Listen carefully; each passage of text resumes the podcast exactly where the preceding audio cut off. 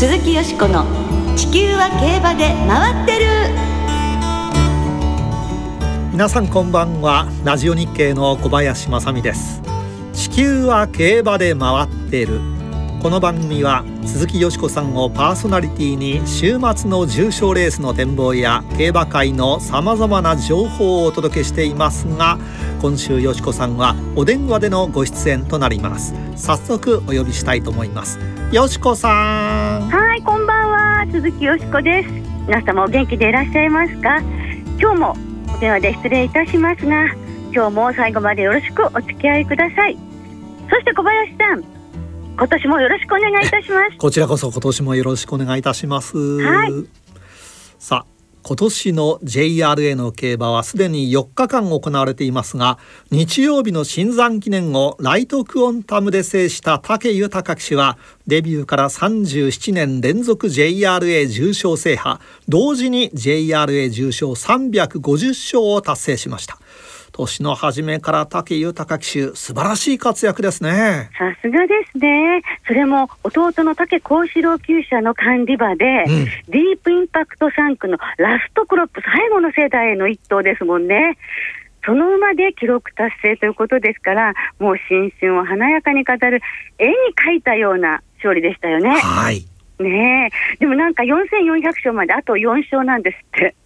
まあいろんな記録がね次から次へと出てくるもので本当にスターだなと思いますけれども、この番組で2023年最初に予想した新山記念、本命のライトクオンタムが勝ってとても嬉しかったんですけれど、予想の方は残念な結果となりました。しかし淑子さん、今年最初の淑子さんの注目3歳馬、土曜日の中京競馬の4レースの新馬戦、東方霊源が勝って単勝9番人気で、なんと単勝 50.5 倍もつきましたですね。ね、興奮しましたね。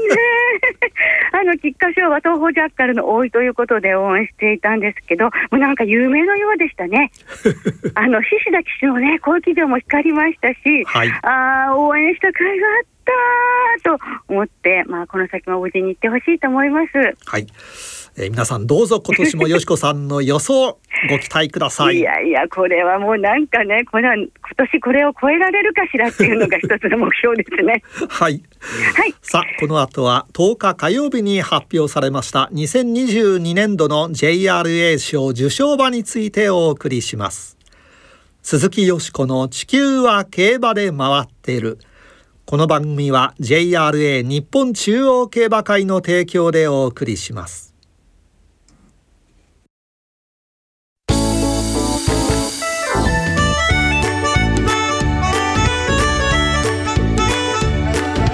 鈴木淑子の地球は競馬で回ってる。決定2022年度 JRA 賞受賞馬。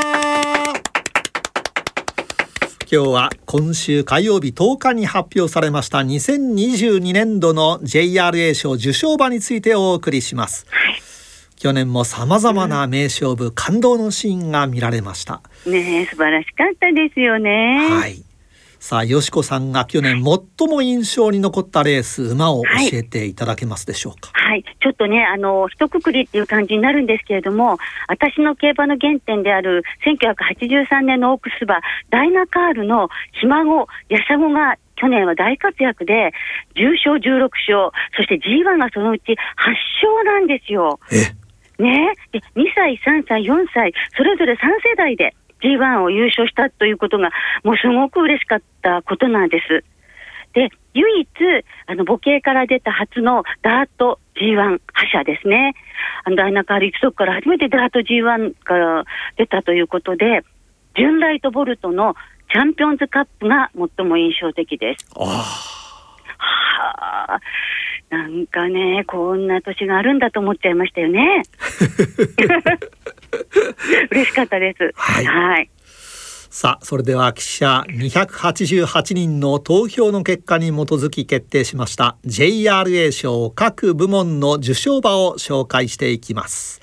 まずはですね、年度代表馬、秋の天皇賞有馬記念を制したイクイノックスが282票を獲得して受賞となりました。はい。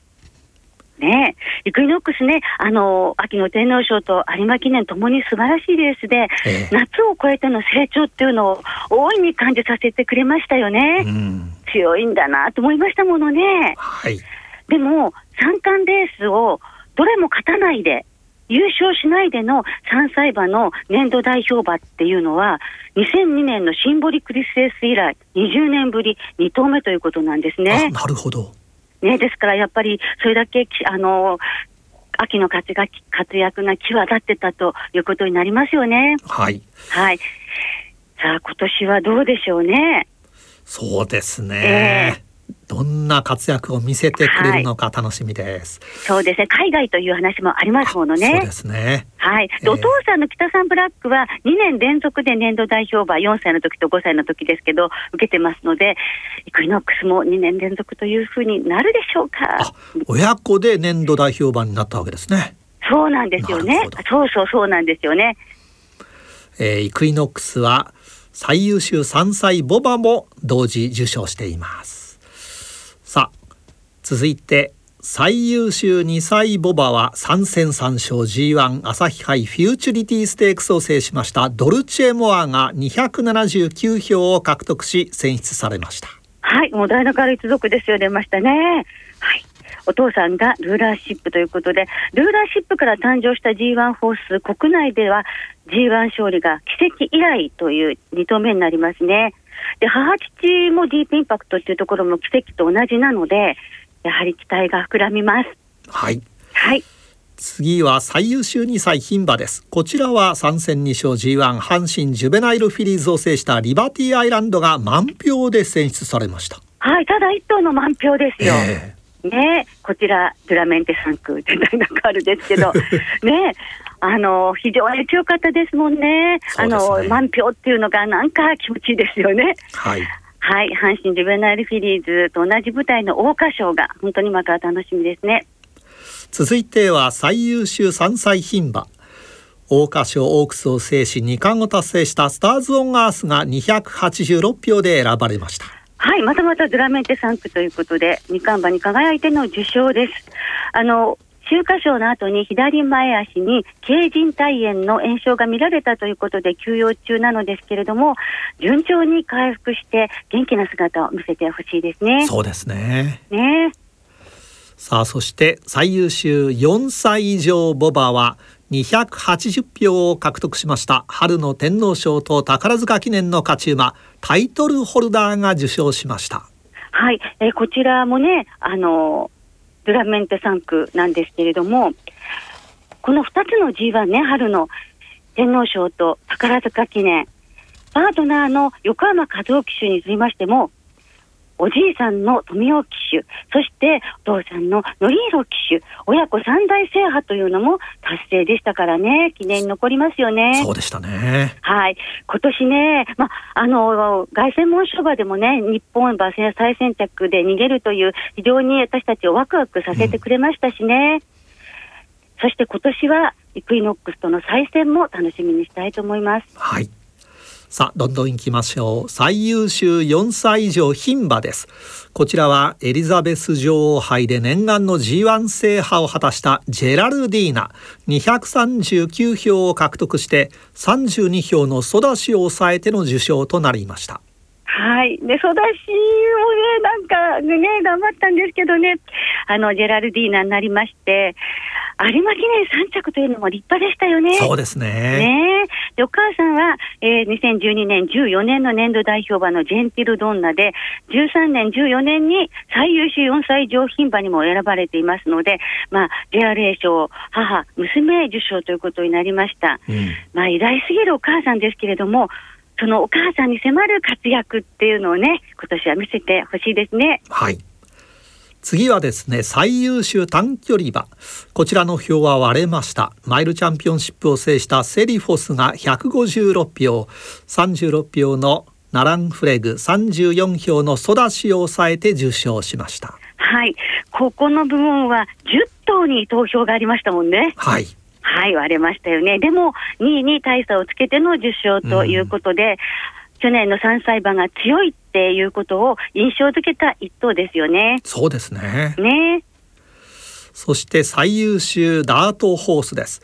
こちらも混戦となりましたが、184票を獲得したフェブラリーステークスマイルチャンピオンシップ南部杯の勝ち馬カフェファラオが94票のジュンライトボルトを抑えて選ばれましたね。ジュンライトボルトはちょっとダメだったんですけれどもまあでも南部杯の後に左後ろ足の股間の骨折が判明して手術を受けましたけれども、今年も現役を続行する予定ということで、すでにカフェファラオは、見本に中済みということなんですよね、はい、ですから元気な姿を見せてくれて、ジュンライトボルトと共にですね、また戦いダート界を盛り上げてほしいですね。はい、さあ最後です。最も票の割れた最優秀障害馬です。中山グランドジャンプを制したお重長さんが138票、2位の中山大障害の勝ち馬西のデイジーは137票、史上最少1票差でお重長さんが5回目の受賞を果たしました。ね、1票差って本当聞いたことないですよね。史上最少1票差、いやですからお重長さんは2016年、17年、18年、21年、22年と5回目ということになりましたが、佐藤泉アナウンサーの G1 のね、最後の実況になりましたこの中山大障害ですけれども、枠入れの時にお重長さんが初めて中山グランドチャンピオンを勝った後に生まれた馬が5頭出走していますっていうコメントがございましたでしょ、はいはいね、はい、あれがもうしみじみお重長さんの凄さを物語っていましたよね、はい、それで西のデイジーはお重長さんが J1 初勝利の2日後に生まれただそうです。これは佐藤泉アナウンサーのネタですけれどもね、そういう馬との一票差ということで、これも本当に印象深い結果ですね。ですね。はい。バトンタッチされました。この、西野デイジーにもね、今年は頑張ってほしいですね。そうですね。4戦目で中山大障害勝っちゃったわけですからね。そうですよね。そういうことですもんね。はい。楽しみです。お重長さんは12日木曜日に生まれ故郷のバンド牧場に到着して、ここからどこでね、種牡馬になるかということを見つけるそうですけれども、第2の馬生を歩み始めましたね。はい。さあ、駆け足で2022年度の JRA 賞受賞馬をご紹介してきましたが、障害のお重長さん以外の受賞馬は今年も現役を続ける予定ですね。はい。さあ、小林さんは2023年、特にどの馬に期待されていますか？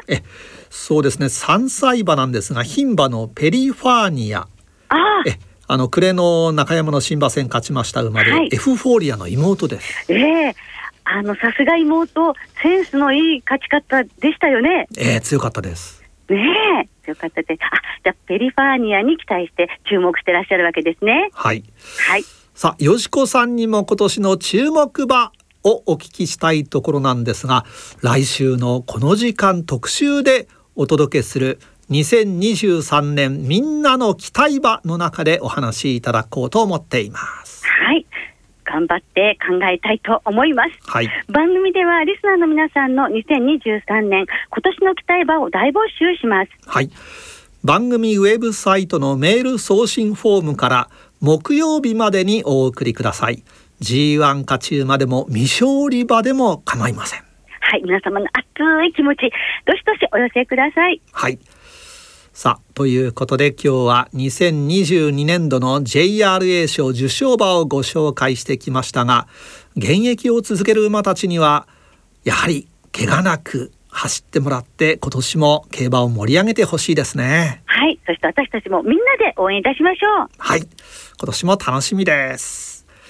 以上、特集で2022年度 JRA 賞受賞馬をご紹介しました。鈴木よしこの地球は競馬で回ってる。さあ、ここからは週末に行われる重賞を展望していきます。今週は土曜日に中京で愛知杯、日曜日に中京で日経新春杯、中山で京成杯が行われます。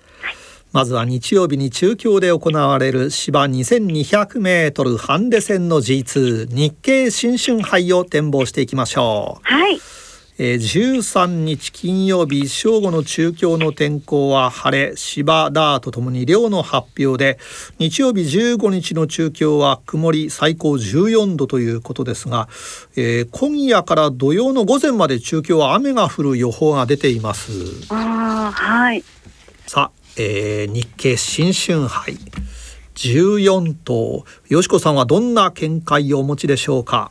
はい、私はロバートソンキーですね、3枠3番のロバートソンキーに期待したいと思います。ルーラーシップ3区ということで、今年もね大中有一族を応援していくわけなんですけれども、神戸新聞杯の時から注目してずっと追っかけてましてね、今年はなんか G1 の舞台で活躍してほしいなと思っています。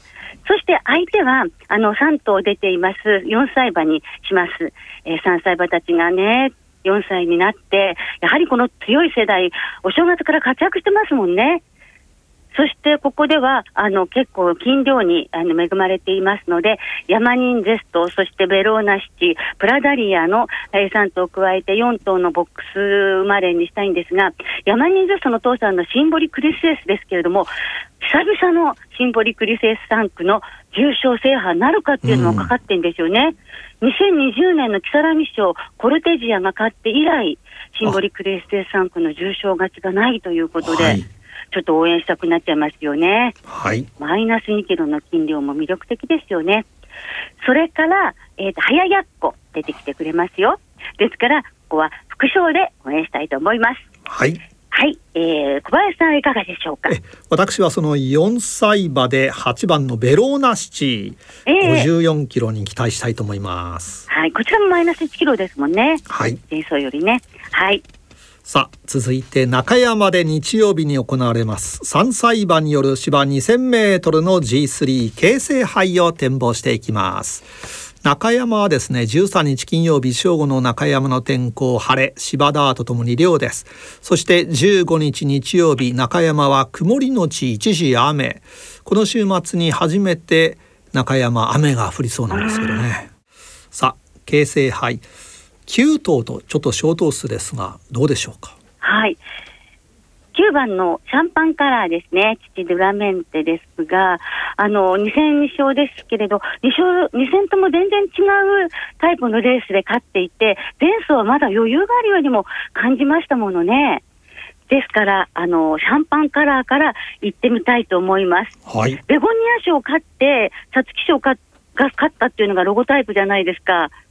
その間にフジテレビ賞とかも使ってるんですけれど、あるいは朝日杯も買ってるんですけどでもそのロゴタイプの田中剛調教師の管理馬っていうところもなんかちょっと応援したいなというふうに思っております。なるほど。はい、そして、2番のシーウィザード、ソウルオリエンス4番、グラニット8番、この2番4番8番9番の4頭ボックスの生まれにしたいと思います。はい、はい、小林さんは7番だからというわけではないんですが、セブンマジシャンを期待したいと思います。うまくセブンに入りましたねさあどんなマジック見られるでしょうか。はいはい、京成杯についてお話しいただきました。それではリスナーの皆さんからいただきました予想をご紹介しましょう。はい、お願いします。渚 F さんです。よしこさん、先週の注目の新馬東方霊源お見事でした。ありがとうございます。いつもは買わない血統ですが人気もなかったので単勝を買ってみました。はい、当たったですね。いや、よかった。よしこさんからのお年玉とありがたく思う次第ですということです。いえ、おめでとうございました。シャハルさん、よしこさんこんばんは。去年こちらの放送を知り、放送日以外は第1回の放送から追いかけて毎日聞いています。どうもありがとうございます。日経新春杯はベルトライゼンで、京成杯はシャンパンカラーを本命にします。ちなみに角田騎手が勝利した第6回ジョッキーベイビーズ特集の回まで聞かせていただきました。かなり前ですねこれ。そうですね、これからも毎週楽しみにしていますということです。はい、ありがたいです。ありがとうございます。オーサムエアプレーンさんです。よしこさん、こんばんは。こんばんは。ネットニュースで知りましたが、佐藤泉アナウンサーが実況を引退されたんですね。長い間お疲れ様でした。ウォッカのダービーの実況が印象に残っていますというメールです、はい、佐藤泉アナウンサーには、はい、近々ですね、ゲストとしてお越しいただきまして、いろいろとお話を伺う予定にしておりますので、ぜひオーサムエアプレインさんもお楽しみなさってくださいね。それは楽しみに私もしたいと思います、はいはい、日経新春杯はオールカマーを構想したロバートソンキー、京成杯はセブンマジシャン、愛知杯はルビーカサブランカの連覇に期待しますということです。三宮の独身貴族さん、愛知杯は本命アートハウス、ローズステークスと同じ舞台で今年躍進の一歩に期待。京成杯はホープフルステークスで本命にしたセブンマジシャンをもう一度信じます。そして日経新春杯は菊花賞6着山人ゼストを軸に4歳馬を中心に流しますというメールです。村山オリンピック2023 皐月賞と同じ 2000m の京成杯はイクイノックスと同じ北三ブラック3区のソウルオリエンス、年度代表馬に続けとあります、はい、さあ、そして平成生まれのヤブくんさんです。京成杯は先週同期が重賞2勝目を挙げて絶対に燃えているはずの島田騎手騎乗のグラニット、あっと驚かせて初重賞制覇に期待。日経新春杯はベローナシチー、先週の重賞勝ち馬が北ウイング、ベローナシチーのお母さんがアモーレエテルノですから迷い惑わされてベローナシチーにしますということです。中森明菜さんですか ね、そうですね、はい、中堅さん、日経新春杯はベルトライゼンデから3連複で勝負します。管理する池江康俊調教師は13日が54歳の誕生日、この馬がバースデープレゼントをもたらしてくれると思いますとあります。はい、今回は以上です。はい、皆様たくさんのメールを頂戴しましてありがとうございます。いつもありがとうございます。たくさんねいただきながら時間の都合で全てご紹介できなくて申し訳ありませんが、はい、すいませんです。ありがとうございました。なおこの番組は金曜日のお昼過ぎに収録しています。その後発表されました出走取り消し、機種変更などについては JRA のウェブサイトなどでご確認ください。また重賞予想はメール送信フォームから金曜日の正午までにお送りください。はい、よろしくお願いします。来週はアメリカジョッキークラブカップ、東海ステークスの展望を中心にお届けします。そして特集で2023年みんなの期待馬をお送りします。お聞きの皆さんの予想、そして今年の期待馬をぜひ教えてください。お待ちしておりま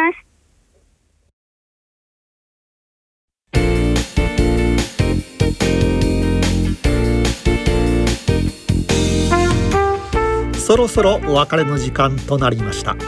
今週末の JRA は中山、中京、そして開幕週を迎える小倉、3つの競馬場でレースが行われます。明け3歳によるレースは3場で34レース。